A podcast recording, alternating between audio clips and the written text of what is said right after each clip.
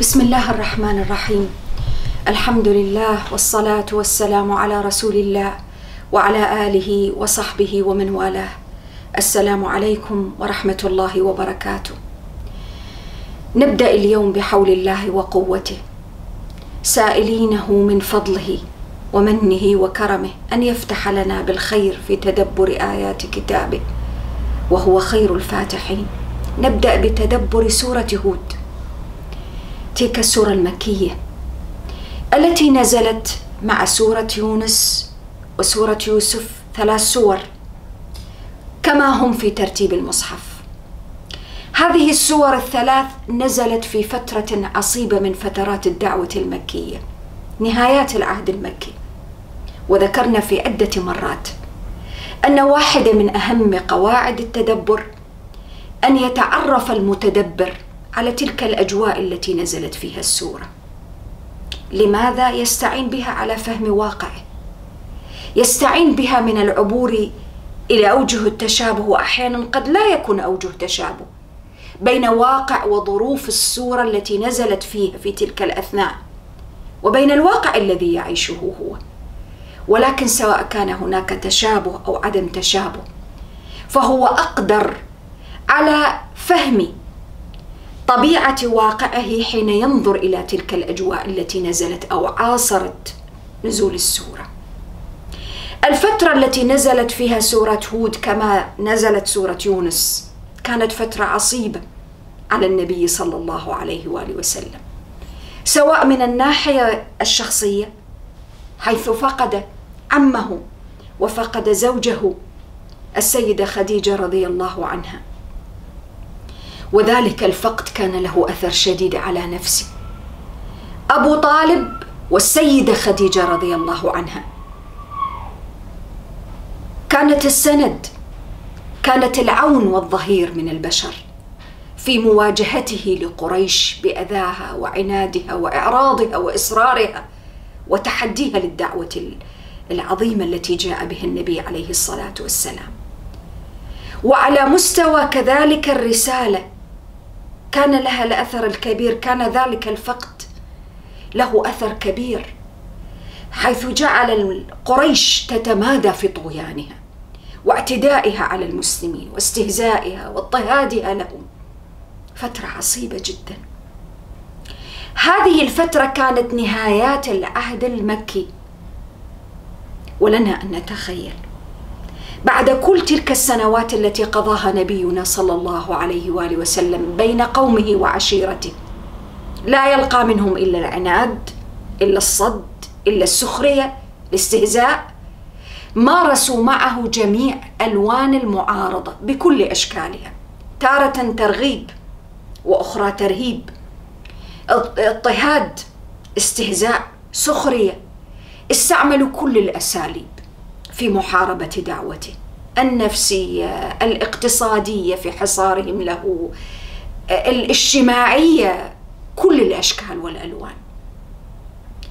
قطعا طبيعة الحاله التي كان يمر بها صلى الله عليه وآله وسلم كانت تحتاج إلى الصبر الصبر الشديد الصبر على تحمل أعباء الدعوة الصبر على أداء الأمانة وتبليغ الرسالة كما جاءت ولذلك في آخر آية في سورة يونس جاء قوله عز وجل واتبع ما يوحى إليك واصبر حتى يحكم الله وهو خير الحاكمين. لماذا الأمر والوصية بالصبر؟ وجعل أوان الصبر وربط وقت الصبر بقوله حتى يحكم الله وهو خير الحاكمين. لأن هذا الاتباع للوحي وتبليغ الأمانة وأداء الرسالة بحذافيرها بالحرف.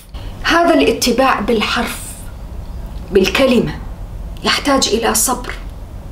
يحتاج إلى صبر وإلى إدراك بأن هذا الأمد للصبر قد يطول وقد يقصر بحسب ما يحكم به الله سبحانه وتعالى على أن يتيقن ذلك الرسول المبلغ لهذه الرسالة أن الله سبحانه وتعالى هو خير الحاكمين. هذه الرسالة التي جاءت في سورة يونس مع العلم بأن كثير من العلماء والمفسرين قالوا بأن سورة هود نزلت قبل سورة يونس ولكن في ترتيب المصحف الذي أمامنا وهذا دليل من الأدلة على أن هذا الترتيب ليس باجتهاد من أحد. هذا الترتيب للسور في القرآن الكريم إنما هو بتوقيف من النبي صلى الله عليه وآله وسلم. توقيف من الله عز وجل.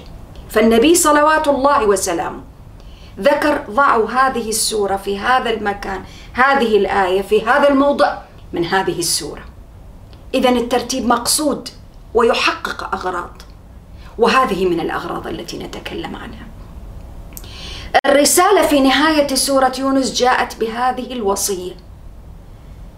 اتبع ما يوحى إليك من ربك واصبر حتى يحكم الله وهو خير الحاكمين. سورة هود التي جاءت بعدها في الترتيب وذكرنا أن البعض قال بأنها قبلها في النزول ونحن نتكلم عن الترتيب. جاءت بتفصيل ذلك الاتباع. كيف يكون اتباع ما يوحى إليك؟ رب عز وجل أمره في النهاية فقال واتبع ما يوحى إليك. كيف يكون الاتباع؟ تفصيل في سورة هود. واصبر حتى يحكم الله. جاء التفصيل ببيان أحوال الرسل الذين ورد ذكرهم في سورة هود. كيف صبروا حتى يحكم الله؟ كيف حكم الله سبحانه وتعالى؟ حكم بالطوفان في بعض الأحيان كما في سورة قصة نوح عليه السلام. صبر نوح عليه السلام ألف سنة إلا خمسين عاما. حتى حكم الله. حكم بإغراق الكافرين من قومه وبنجاته ومن آمن معه. حكم الله سبحانه. حكم في قصة هود. حكم في كل القصص التي وردت في سورة هود. إذا جاء التفصيل لقوله عز وجل في نهاية سورة يونس واصبر حتى يحكم الله. كيف سيحكم الله لنبينا صلى الله عليه وآله وسلم مع قريش؟ هذا أمر أوكله الله لعلمه سبحانه وتعالى. حكم بالهجرة حكم بإظهاره عليهم حكم بإظهار هذا الدين المطلوب منك أن تصبر حتى يحكم الله. تدبروا معي في ذلك التناسب العظيم بين نهاية سورة يونس وسورة هود ومحتواها. علما بأن النبي صلى الله عليه وآله وسلم قد ورد عنه أنه قال شيبتني هود وأخواتها. شيبتني ظهر الشيب في رأسه صلى الله عليه وآله وسلم. ونحن نعلم أن الإنسان حين يقول شيبني هذا الأمر بمعنى جعل علي هما وعبئا ورسالة وتكليف لدرجة أن الشيب قد ظهر في رأسي. شيبتني هود وأخواتها وقد ورد عن أهل العلم أن أخوات هود سورة الواقعة سورة النبأ عما يتساءلون سورة المرسلات سورة التكوير أضاف بعضهم بعض السور الأخرى لكن هذا ما ورد عن كثير من أهل العلم. وحين حاول بعض المفسرين أن يفسر لماذا شيبت النبي صلى الله عليه وآله وسلم سورة هود وأخواتها. قالوا لما جاء فيها من مظاهر يوم القيامة مواقف يوم القيامة مواقف العذاب وسائل أشكال العذاب تشيب يشيب لها الولدان. ممكن. ولكن الذي يبدو لي والله أعلم أن التكليف الذي أمر به الله سبحانه وتعالى في نهاية سورة يونس قال واتبع ما يوحى إليك واصبر حتى يحكم الله. والتفصيل الذي جاء في سورة هود بكيفية الاتباع تكليف لنبينا صلى الله عليه وآله وسلم كما سنأتي عليه في التفاصيل. تفاصيل كثيرة. جاءت بشكل هذا التكليف تفاصيل لهذا التكليف. فاستقم كما أمرت على سبيل المثال. آيات متعددة سنأتي عليها في موقعها في سورة هود. تفاصيل التكليف جعلت النبي صلى الله عليه وآله وسلم يستشعر عظمة المسؤولية الملقاة على عاتقه في إبلاغ الرسالة. وكان همه الأول عليه الصلاة والسلام الذي ما أخفى أنه يكون قد بلغ الرسالة حق البلاغ. يكون قد بلغ وقد أدى الأمانة. بلغ رسالة القرآن العظيم كما أمر الله سبحانه وتعالى. ولذلك ورد عنه صلى الله عليه وآله وسلم في كثير من الأحيان اللهم هل بلغت؟ اللهم فاشهد كان يستشعر ثقل المسؤولية حجم المسؤولية الملقاة على عاتقه. صلوات ربي وسلامه عليه في تبليغ الرسالة وأداء الأمانة وحمل هذا التكليف الذي كلف به من قبل الله سبحانه وتعالى. اذا هي مسؤولية الأمانة بكل تأكيد. فالمحور والمقصد الذي جاءت به سورة هود هنا هو هذا الاتباع هو هذا الأداء لرسالة رسالة القرآن رسالة التبليغ والصبر على تكاليفها. الصبر على ما يمكن أن يتولد عن تلك التكاليف. العملية ليست سهلة. والذي يلفت النظر كذلك. أن تفصيل هذا القيام وهذا التكليف بأعباء الرسالة هو ليس خاصا بالنبي صلى الله عليه وآله وسلم فقط. رسالة القرآن رسالة عامة لكل البشر وإنما هي خاصة في حقه كنبي مرسل وعامة في حق كل من يريد أن يحمل رسالة الإصلاح. في نفسه وفي واقعه وفي حياته. ولذلك جاءت الآية في سورة هود. إن أريد إلا الإصلاح ما استطعت وما توفيقي إلا بالله. تدبروا في الربط في التناسب. الذي قلنا أنه من أهم قواعد التدبر. أن يبحث المتدبر عن التناسب بين نهايات السور وأوائل السور التي تأتي بعدها بين آيات السور السورة نفسها بين افتتاحية السورة وخاتمتها إلى آخر ذلك من أشكال التناسب الذي هو علم دقيق في غاية الأهمية في قضية التدبر. من أكثر وسائل التدبر التي تعين الإنسان على أن يتدبر في كتاب الله هذه القاعدة الكشف عن أوجه التناسب. اذا الغرض الذي تدور حوله سورة هود إنما هو قضية الرسالة والصبر على أعبائها وتكاليفها بكل تأكيد. والله أعلم. الصبر على حمل الرسالة. للأنبياء تبليغ هذه الرسالة رسالة القرآن ولنبينا صلى الله عليه وآله وسلم. ولمن سار على درب الأنبياء من الدعاه من المجددين من المصلحين من الذين ينهون عن الفساد في الأرض. هذه هي الرسالة. وفي سورة هود ما يأتي بالتسلية لكيفية الصبر على تحمل تلك الرسالة. رسالة الإصلاح ليست بالهينة. رسالة في كثير من الأحيان كما حدث مع نبينا صلوات الله وسلامه عليه ومع غيره من الأنبياء ممن سبقوا رسالة تجعل الإنسان يمر بمنعطفات في حياته. منعطفات نفسية منعطفات تربوية اجتماعية. قد يضيق بها الصدر. ولكن مع كل ما يمكن أن يحصل من ضيق الصدر والألم النفسي وما يشعر به ذلك النبي أو ذلك المصلح لا ينبغي ابدا أن يتراجع عن أداء وحمل تلك الرسالة. وهذا ما جاءت به سورة هود. ولذلك تدبروا في الربط. قال عنها نبينا صلى الله عليه وآله وسلم كما ورد عن شيبتني هود واخواتها شيبتني بما حملتني من أعباء المسؤولية بما تحملت بما وقفت بي بما كشفت لي عن هذه الخطوات التي ينبغي أن أقوم بها. وأنا محمل بذلك ال... بذلك الهم الشديد للدعوة وأداء الدعوة كما أمرني الله. واتبع ما يوحى إليك.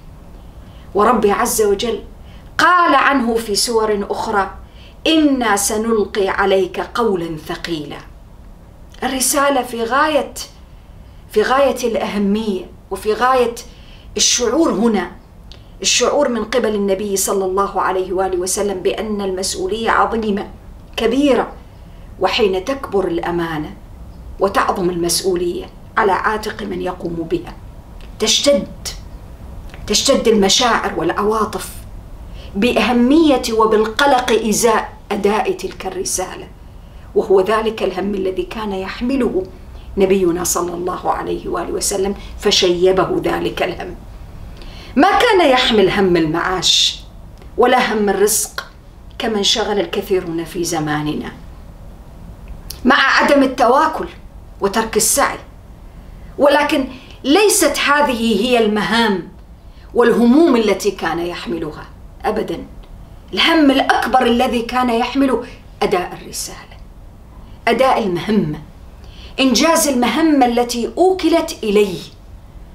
وإنجاز المهمة هو الذي ينبغي أن يكون الهم الأول في حياة المصلحين والمجددين وأولئك الذين يدركون طبيعة الواقع الذي يعيشون فيه ويرغبون في إصلاحه ويرغبون في الارتقاء به نحو الأفضل.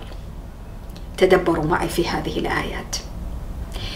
وإذا انتقلنا إلى أواخر سورة هود لنحاول تفهم طبيعة الربط بين أوائل السورة وغرض السورة ومقصود السورة ونهاياتها. تدبروا معي. سورة هود زادت على المئة آية. تدبروا معي.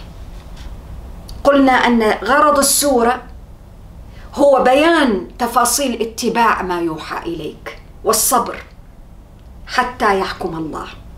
تدبروا في نهايتها. قال وانتظروا إنا منتظرون. ولله غيب السماوات والأرض. وإليه يرجع الأمر كله فاعبده وتوكل عليه. وما ربك بغافل عما تعملون. تدبروا في النهايات. فاعبد وتوكل عليه.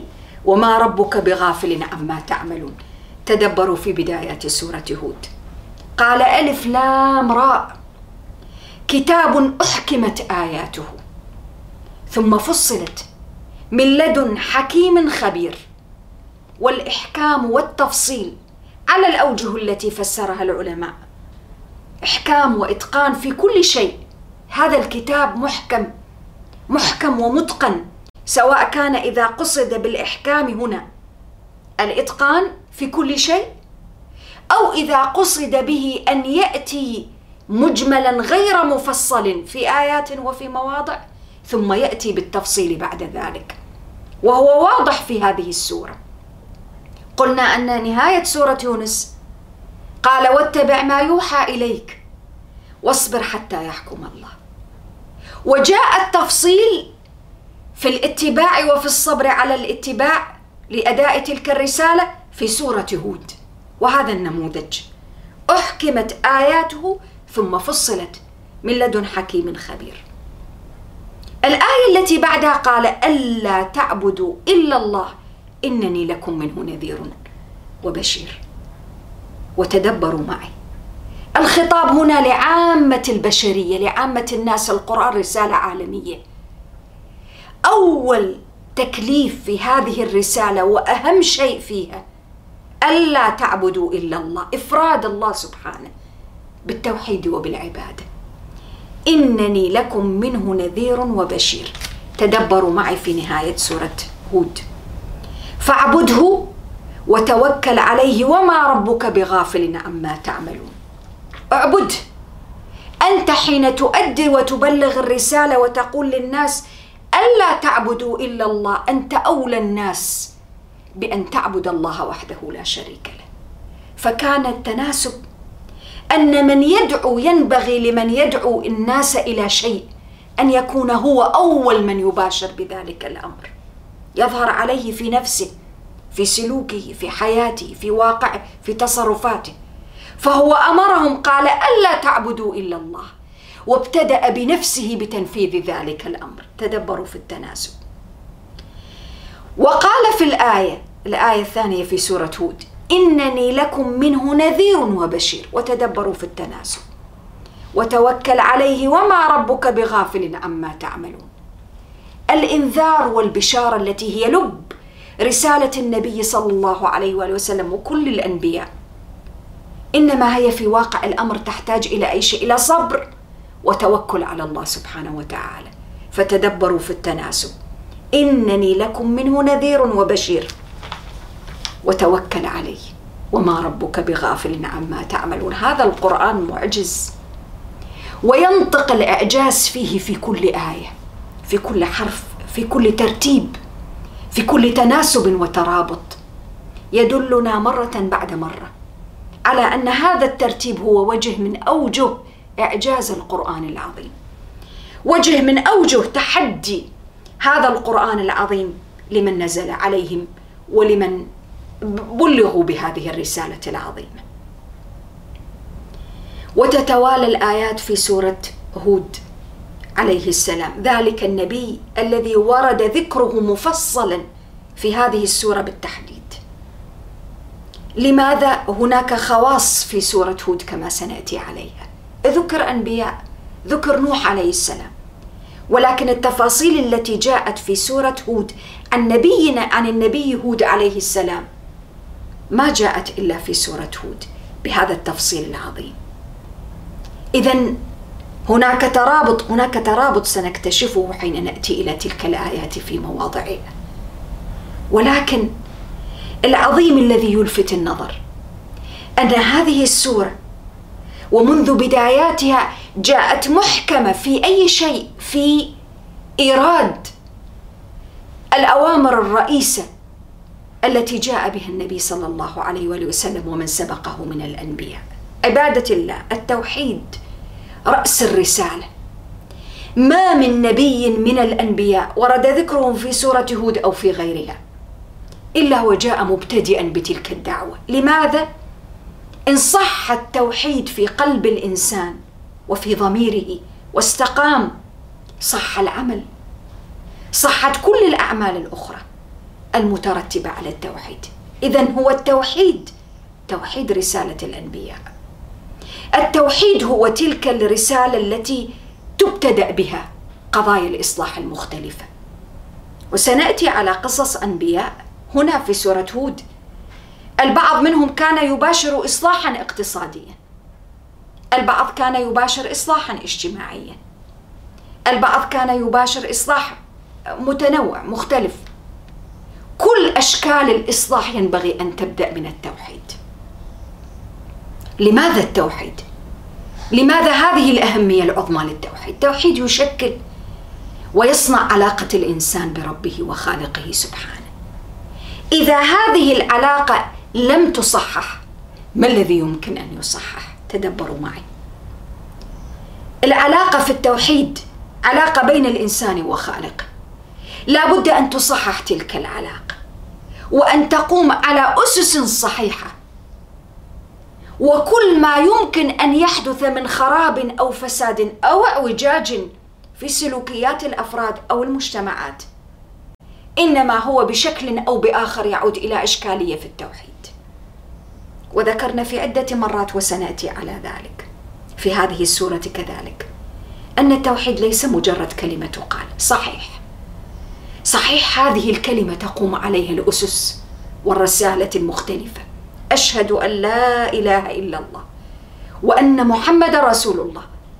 ولكن هذه الشهادة ليست كلمات فحسب. هذه الشهادة واقع يشهد به الواقع مع شهادة اللسان.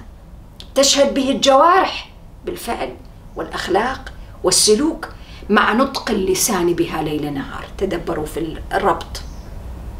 ولذلك جاءت الوصية الثانية تفاصيل واتبع ما يوحى إليك. بالبداية قال ألا تعبدوا إلا الله. ثم جاءت وأن استغفروا ربكم ثم توبوا إليه. يمتعكم متاعا حسنا إلى أجل مسمى. تدبروا معي في الوصية. استغفار وتوبة. ولو تدبرنا في هذه المعاني. استغفروا ربكم ثم توبوا إليه. استغفار وتوبه جمع بينهما. فما دام أنه جمع بين الاستغفار والتوبة في موضع واحد اذا هناك فرق بينهما. استغفار طلب المغفرة من الله سبحانه وتعالى طلب العفو طلب الصفح. على أي شيء على ذنوبي على أخطائي على تقصيري على تفريطي في التوحيد أو في غيره. هذا يتطلب من عندي استغفار بكل تأكيد. يتطلب من عندي أن أتوجه إلى الله بطلب المغفرة. والرب وحده سبحانه هو الذي يطلب منه المغفرة هو الذي يستغفر. والاستغفار كما نعلم لا ينحصر فقط باستغفار اللسان بالقول. أستغفر الله العظيم وأتوب إليه. كان هذا جزء عظيم من الاستغفار ومن معانيه ولكن لا بد مع تحريك اللسان بطلب المغفرة ربنا اغفر لنا وارحمنا مع تحريك اللسان لابد أن يتحرك القلب. كيف يتحرك القلب؟ هنا يأتي دور التوبة. توبوا الي التوبة متى تحصل؟ التوبة تحصل حين تتحقق تلك الحالة النفسية في قلب الإنسان. حالة الندم الندم على ما فات الندم على التفريط الندم على الذنوب الندم على القسوة الندم على ما صدر مني من مخالفات الندم على ما صدر مني من تفريط في أوامر في جنب الله سبحانه. أمرني فلم اتمر نهاني فلم أنتهي. ندم. اذا التوبة أعم وأشمل هنا في هذا السياق. لماذا؟ لأن التوبة يصاحبها شعور وندم حالة نفسية تستدعي مراجعة لما قد سبق لما قد بدر مني من أعمال من تصرفات من سلوكيات من تفريط أشياء مختلفة مشاعر. اذا التوبة هي حالة نفسية في البداية أكيد. تقتضي أن يشعر الإنسان بالندم. هذا الشعور بالندم على ما فات وما فرط في جنب الله سبحانه وتعالى. يصاحبه بعد ذلك عزم. عزم على أي شيء؟ عزم على عدم العودة إلى ذلك الذنب. تدبروا معي.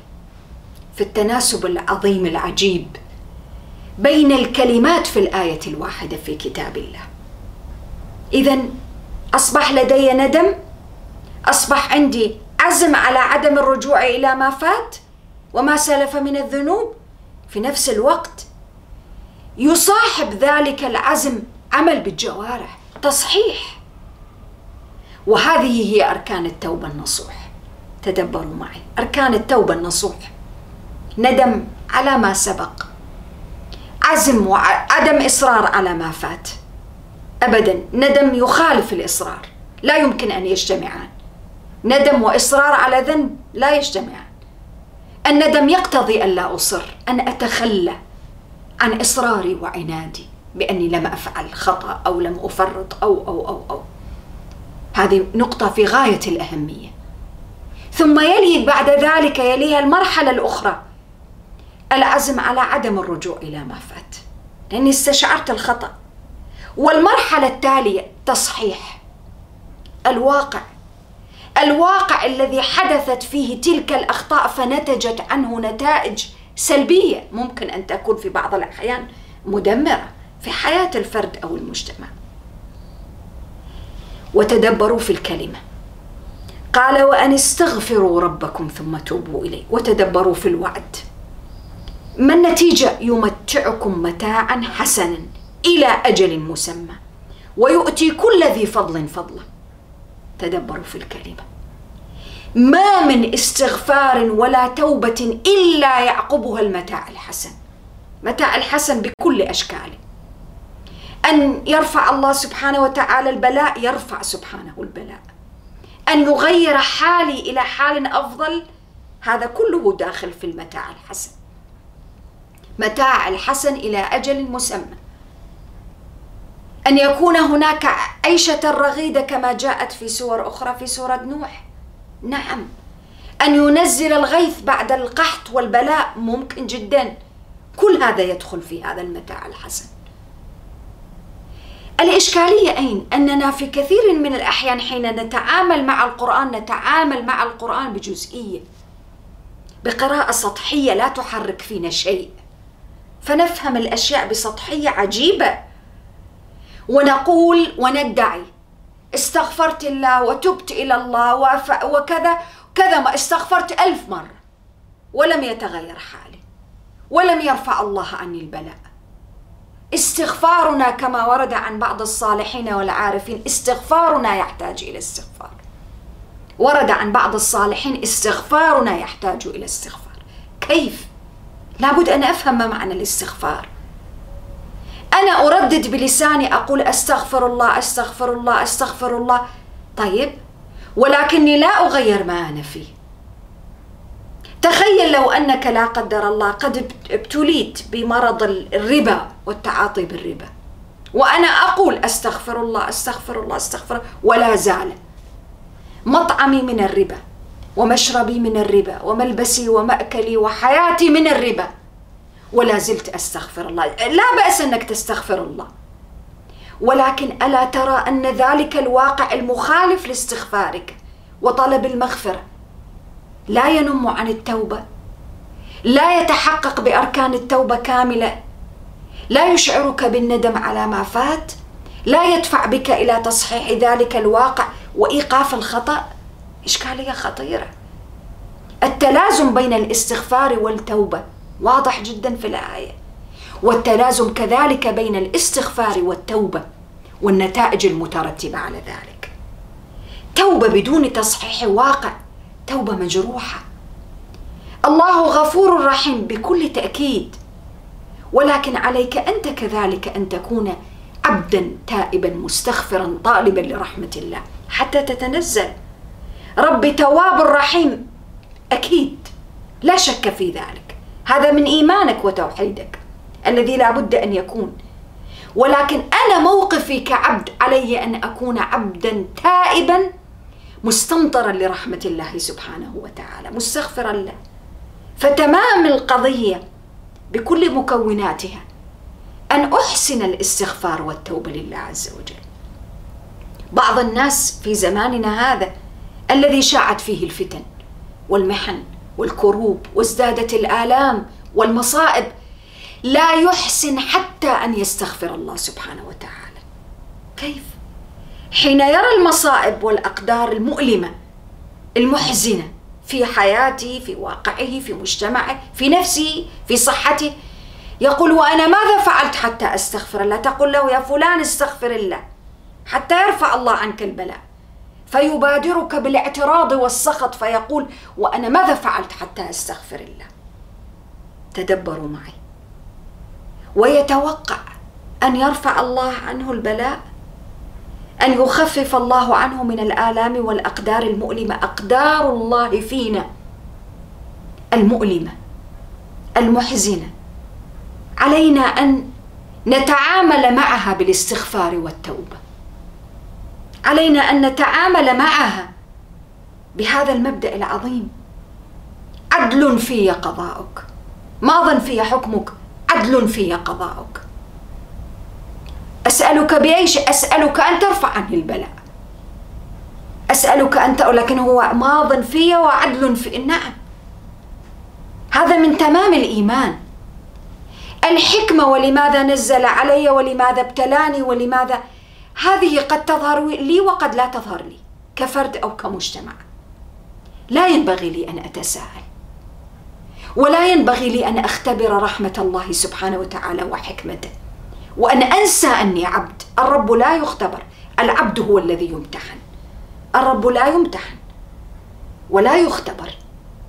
إيماني وتوحيدي يحتاج أن يكون صحيحا قويا راسخا سليما. راسخا لا تغيره المحن. راسخا لا تزعزعه الآلام والمصائب والأقدار المؤلمة. أقدار الله فينا. جاءت عدل جاءت عدل. جاءت لا تخرج عن العدل والحكمة لا تخرج عن العدل والحكمة. ولا تخرج عن الرحمة كذلك. إذا التساؤل غير مشروع. قطعا مئة في المئة غير مشروع. غير مشروع كما أن المشروع الذي ينبغي أن أقف عليه تصحيح التوحيد في حياتي. وأن أدرك أن قضاء الله الإيمان بالقضاء والقدر جزء من أركان الإيمان لا يتجزأ لا يكتمل الإيمان بدونه فالقضاء والإيمان بالقضاء والقدر أن أؤمن به خيره وشره. وأن أتيقن أن الخير والشر فيه لا يخرج عن عدل الله ولا عن حكمته ولا عن رحمته سبحانه. حتى أرتاح حتى أعرف كيف أتوجه بالاستغفار لله. حق التوجه الاستغفار ليس كلمة تقال فقط. استغفار يحتاج إلى شعور نفسي من الداخل. يا ربي أستغفرك وأتوب إليك. أستغفرك مما أعلم وأستغفرك مما لا أعلم. أستغفرك أن أشرك بك شيئا وأنا أعلم. وأستغفرك مما لا أعلم. معادلة في غاية الأهمية. ولذلك كثير من الناس اليوم أصبحوا يتخبطون في حياتهم. يتخبط. لا يدرك الحقائق. يقرأ القرآن والقلب لاه وغافل. كم مرة استغفرت الله ولم يغير حالي؟ أولا استغفارك ينبغي ألا يكون مشروطا مع الله وكل أعمالنا لا ينبغي أن نشترط على الله شرطا.